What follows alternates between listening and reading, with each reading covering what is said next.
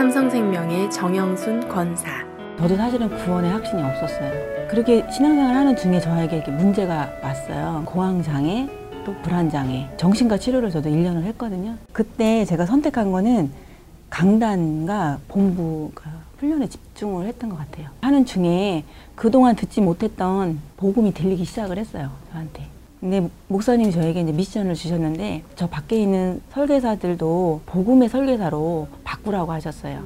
현장에서 만나는 사람들에게 복음을 전할 수 있도록 그때 하나님이 전도문을 열으시더라고요. 장민주 집사를 그때 이제 만나게 된 거죠. 결혼 생활도 되게 힘들었고 자녀를 낳는데도 어떻게 키워야 될지 답이 없었어요. 그럴 때마다 저한테 답을 준 사람이 한 명도 없었어요. 마음이 불안하게 되면 절에를 가요. 돈을 좀 헌신하고 뭐를 하게 되면 내가 미래가 더 나은 생활을 하지 않을까 해서 그때는 순간 되게 편하다는 생각이 들어요. 왜냐하면 틀리는 거짓말인데도 미래에 대해서 얘기를 해주니까 내가 모르는 걸 가르쳐 주잖아. 근데 집에 오면 공허한 거야. 그러던 어느 날 같은 직장의 정영순 권사에게 복음을 들었습니다. 어제 내가 절에 가서 절을 하는데 눈물이 많이 났대요. 그 충주에서 여기까지 오는 사이에 울면서 왔대요. 저를 찾은 거예요. 그때 차 안에서 한 3시간, 4시간 정도 이렇게 복음을 전했던 것 같아요. 저랑 대화 마치고 집에 가서 가지고 있던 부적을 다 가지고 왔더라고요. 버려달라고. 3년 동안 현장에서 다락방을 하면서 세워지기 시작을 했던 것 같아요. 근데 이 한 사람이 세워졌는데 이 가문이 싹 다 살아났어요. 장민주 집사의 딸 김한나 Remnant 엄마가 복음 받기 전에는 절에 엄청 열심히 다녔는데 쌀뜨물을 부리던지 뭐 부적 붙이던지 그래서 방마다 이렇게 부적이 있었어요. 엄마가 엄청 많이 싸웠어요. 그런 거에 대해서 이런 건 그냥 종이 쪼가리인데 왜 붙이냐. 근데 엄마는 거기에 대한 믿음이 강하잖아요. 엄마가 그 전에는 되게 행복하지 않다고 생각이 들었거든요. 엄마한테는 미안하지만 나는 엄마처럼 살지 말아야겠다는 그런 게 많이 있었어요. 근데 엄마가 1차 합숙 을 갔다 온 뒤에 막 거기서 은혜 받은 거를 막 간증하고 전도했던 거를 막 얘기하는데 엄마가 되게 행복해 보이더라고요. 엄마가 복음 받고 난 뒤에 신앙생활 하면서 평안함을 느끼니까 엄마 교회를 나가고 싶다는 생각이 들었어요. 저도 엄마가 그렇게 한 번에 나올 수가 없거든요. 진짜 우상숭배를 우상숭배 summit이라고 할 정도 말도 안 되게 했는데 지금은 어떻게 보면 영적 summit, 전도의 summit이라고 할 정도로 확 달라졌다는 게 감사하고 이 속에 또 제가 있다는 것도 감사하고 이 속에서 내가 복음 운동, 전도는 Remnant 운동 할 사람으로 하나님이 나를 부르셨는데 복음과 확실한 시대 천명 강단을 통해서 받은 거를 내가 전달할 자로 천명 전달자로 세워지는 게 하나님이 저를 향한 계획이 아닌가라는 생각이 크게 들어요. 근데 내가 하나님을 모르고 살았던 그 삶 속에서 하나님이 나한테 이 발판으로 주셨구나. 나 같은 사람을 살리라고. 아침에 눈을 뜨면 오늘도 하나님 생명밖에 작정된 자가 있다면 이 복음을 참 복음을 전할 수 있도록 그 문을 열어달라고 하거든요. 제가 현장을 갈 때는 예전에는 육신의 사람을 봤지만 살피는 버릇이 있어요. 말. 저 사람이 어떤 말을 하고 있는가, 저 사람이 어떤 습관을 갖고 있는가 유심히 살펴봐요. 왜냐하면 저 같은 사람이 있으니까. 보험 설계사와 고객으로 정혜인 성도를 만났습니다. 근데 저 친구한테 뭔가 달라 보이는데 뭐지?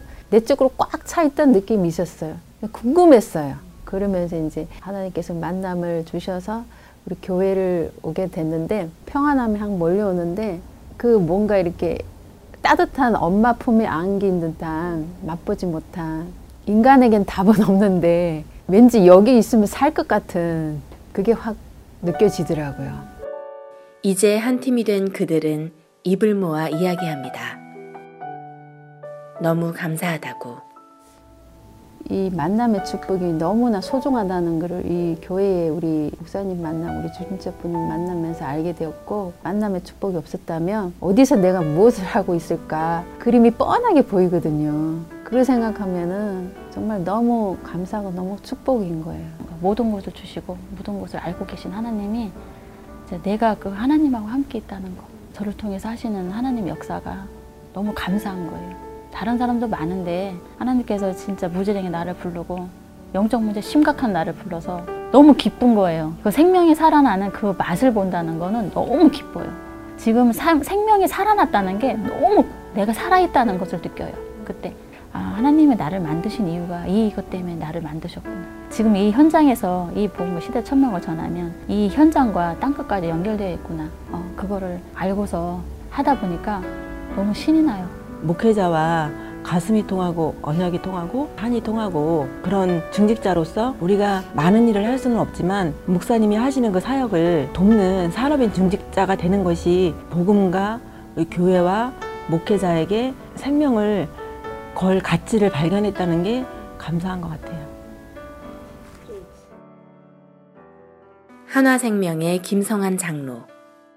어, 입사 한 3년 정도 이후부터 선택과 집중을 하면서 한 대학마다 하나님이 예비된 제자를 찾자. 그렇게 해서 그 대학을 살릴 수 있는 중요한 시스템으로 해서 교수님들 대상으로 해서 어, 자산 관리, 그 다음에 마케팅 이쪽으로 해서 이제 일을 16년 동안 해왔습니다. 지금 현재 교수님들 고객이 지금 현재 한 24개 대학에서 한 1000명 정도 고객을 지금 모시고 있고 어, 대학 총장님도 지금 현재 한 4분 정도 지금 모시고 있는데 주로 교수님들에게 어, 복음도 전하고 그 다음에 그 중에서 하나님 예비된 제자도 찾고 그 다음에 회사 안에서는 지금 현재 조용한 시간에 개인적으로 있을 때는 복음도 제시하고 또 예수님도 영접시키면서 그렇게 좀 사역을 하고 있습니다. 그 당시 저는 이제 가정 문제가 좀 왔었고 영적 문제에 굉장히 시달리는 아마 구원받지 못했으면은 아마 정신병은 이게 되지 않았을까 이런 생각 중에 기적적으로 같은 직장에 한화생명에 우리 장모님 만나면서 제가 살게 되었고 지금은 그 전도기에 국장 맡고 있고 제가 하는 현장과 지교회에서 아, 하나님의 전도 운동에 응답받는 그런 기도 제목 갖고 인도받고 있습니다. 하나님은 그에게 세종시를 보여주셨습니다. 여기는 신도시 지역이고 굉장히 중요한 도시예요. 알다시피 정부 청사가 와 있고 국세청, 그 다음에 국책연구기관 뿐만 아니라 뭐 연구소도 지금 많이 와 있는 지역인데 누군가는 이제 세종시를 책임질 수 있는 중직자가 있어야 된다. 제가 세계 산업인 대회 때 흐름을 바꾸고 시간표를 바꾸고 방향을 바꿔야 된다. 그 메시지에 제가 응답을 받으면서 세종시로 이제 이사를 들어오게 되었죠. 세종시의 역사는 흑암을 일단 끊고 그러면서 팀 구성을 놓고 계속 기도하고 있었어요. 그리고 이주의 권사를 만났습니다. 하나님 내 입술을 통해서 그리스도만 전하고 그리스도만 말하고 그리스도께 영광 돌릴 수 있는 그리스도의 사람이 될 수 있도록 제가 작은 가게를 하는데 아침에 출근하면 이 기도만 했어요 진짜로 그러면서 강단 말씀 잡고 이 지역에 그리스도 들을 수 있는 사람을 저에게 붙여주세요 이렇게 기도했는데 이제 하나님께서 진짜 불신자 한국 와서 제일 처음에 장사는 여양원 식당을 했어요. 그런데 그 식당에 딱 들어가면 그 문이요. 큰 사진인데 예수님이에요. 그래서 어, 이 집은 예수님 믿는 사람이니까 믿겠다 하고 이 장사를 했는데 그 사람한테 사기 당했어요. 그래서 아 예수님 믿으면 안 좋다. 저래 사기꾼이다 하고서 더 안 믿었어요. 근데 여기 세종에 왔어 이래 권사님이 예수님 전도하더라고요. 언니 여기서 이제 빠져나와야지. 거기 있으면 안 돼. 더안 된다는 거예요. 그래서 지금 이제 6개월 됐어요. 배워가면서 어떻게 기도해. 어, 써줘요. 써줘. 이렇게 해라. 하면 딱 그렇게 하고 하나님이 막 중국 사람들 많이 붙여줬어요. 언니들한테 전도도 하고 지금 친정 언니한테 전화로 영접 한 명 하고 신랑도 하고 여가지 아들도 완전히 지금은 뭐 어, 너무 좋아요. 예. 먼저 이제 중화권 지금 중국 분들이 많아요. 그다음에 공무원들 사모님들이 최근에 좀 많이 연결되어졌어요. 그러면서 같이 이제 예수님을 영접을 하고 같이 다락방 모임 때 저희 지교회 모임 때 같이 와가지고 하면서 다락방 사역을 하면서 개인 양육을 하고 있는 상황입니다.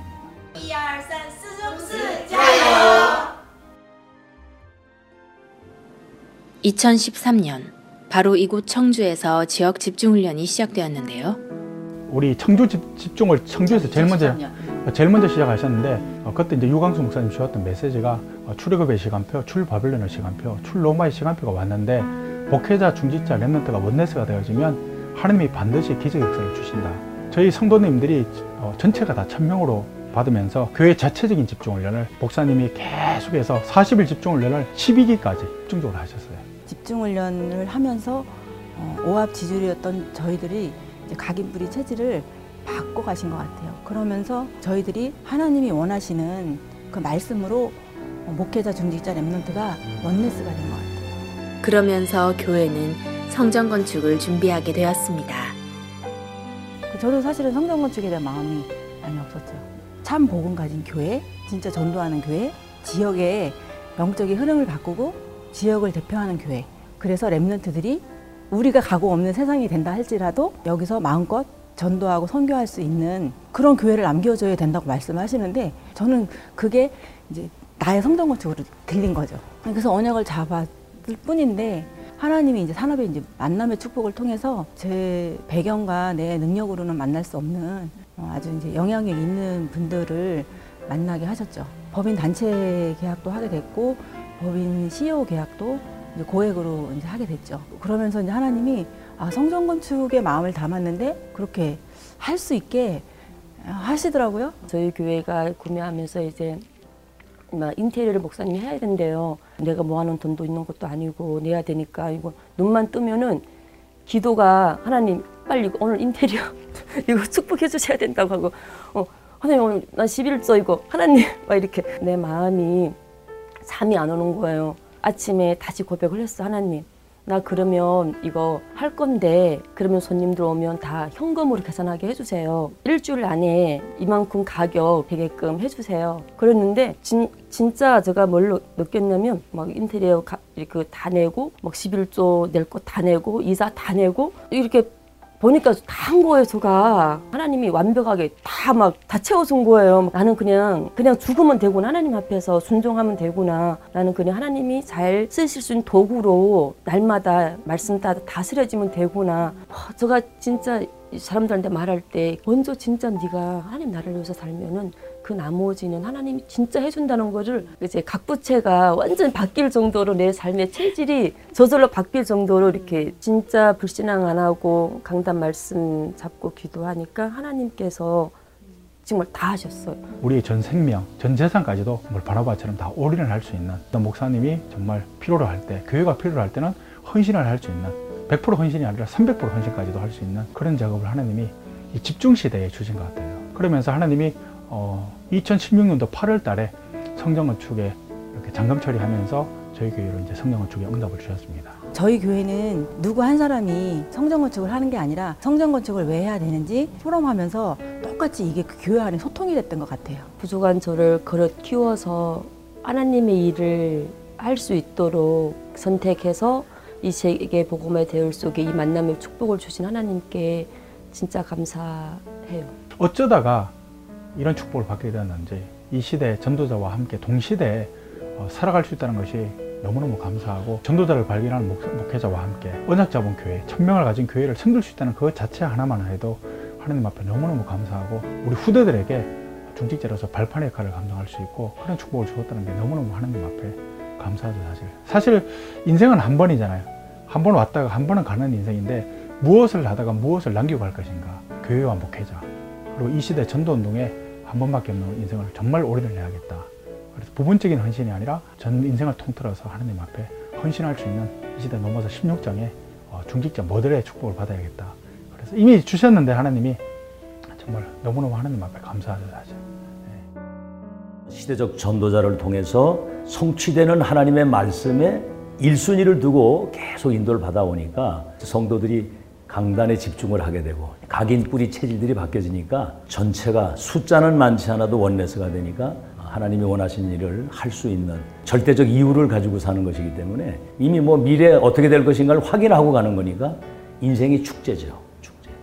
또 이 지역의 모든 교회들이 아주 대표적인 축복을 받아서 237개 나라, 일곱 현장 여기에 대한 분명한 하나님의 계획을 가지고 원내스 됐을 때 이 지역의 영적 흐름을 바꾸는 그런 역사를 앞으로 하나님이 이루실 것이라는 확신 가지고 그 지역의 목회자들과도 하나 돼서 하나님의 뜻을 이루는 일이 너무 행복하게 그렇게 참 사역을 하고 있습니다. 불신자 살리는 지교회. 교회를 살리고 목회자를 살리고 랩넌트를 살리는 로마서 16장 일꾼이 되게 하옵소서. 시대의 천명의 흐름 속에서 사도행전 1장 14절 팀의 축복을 누리며 하나님이 원하시는 가장 모델적인 절대 제자가 모이는 지교회가 되게 하옵소서. 예수 그리스도 이름으로 기도합니다.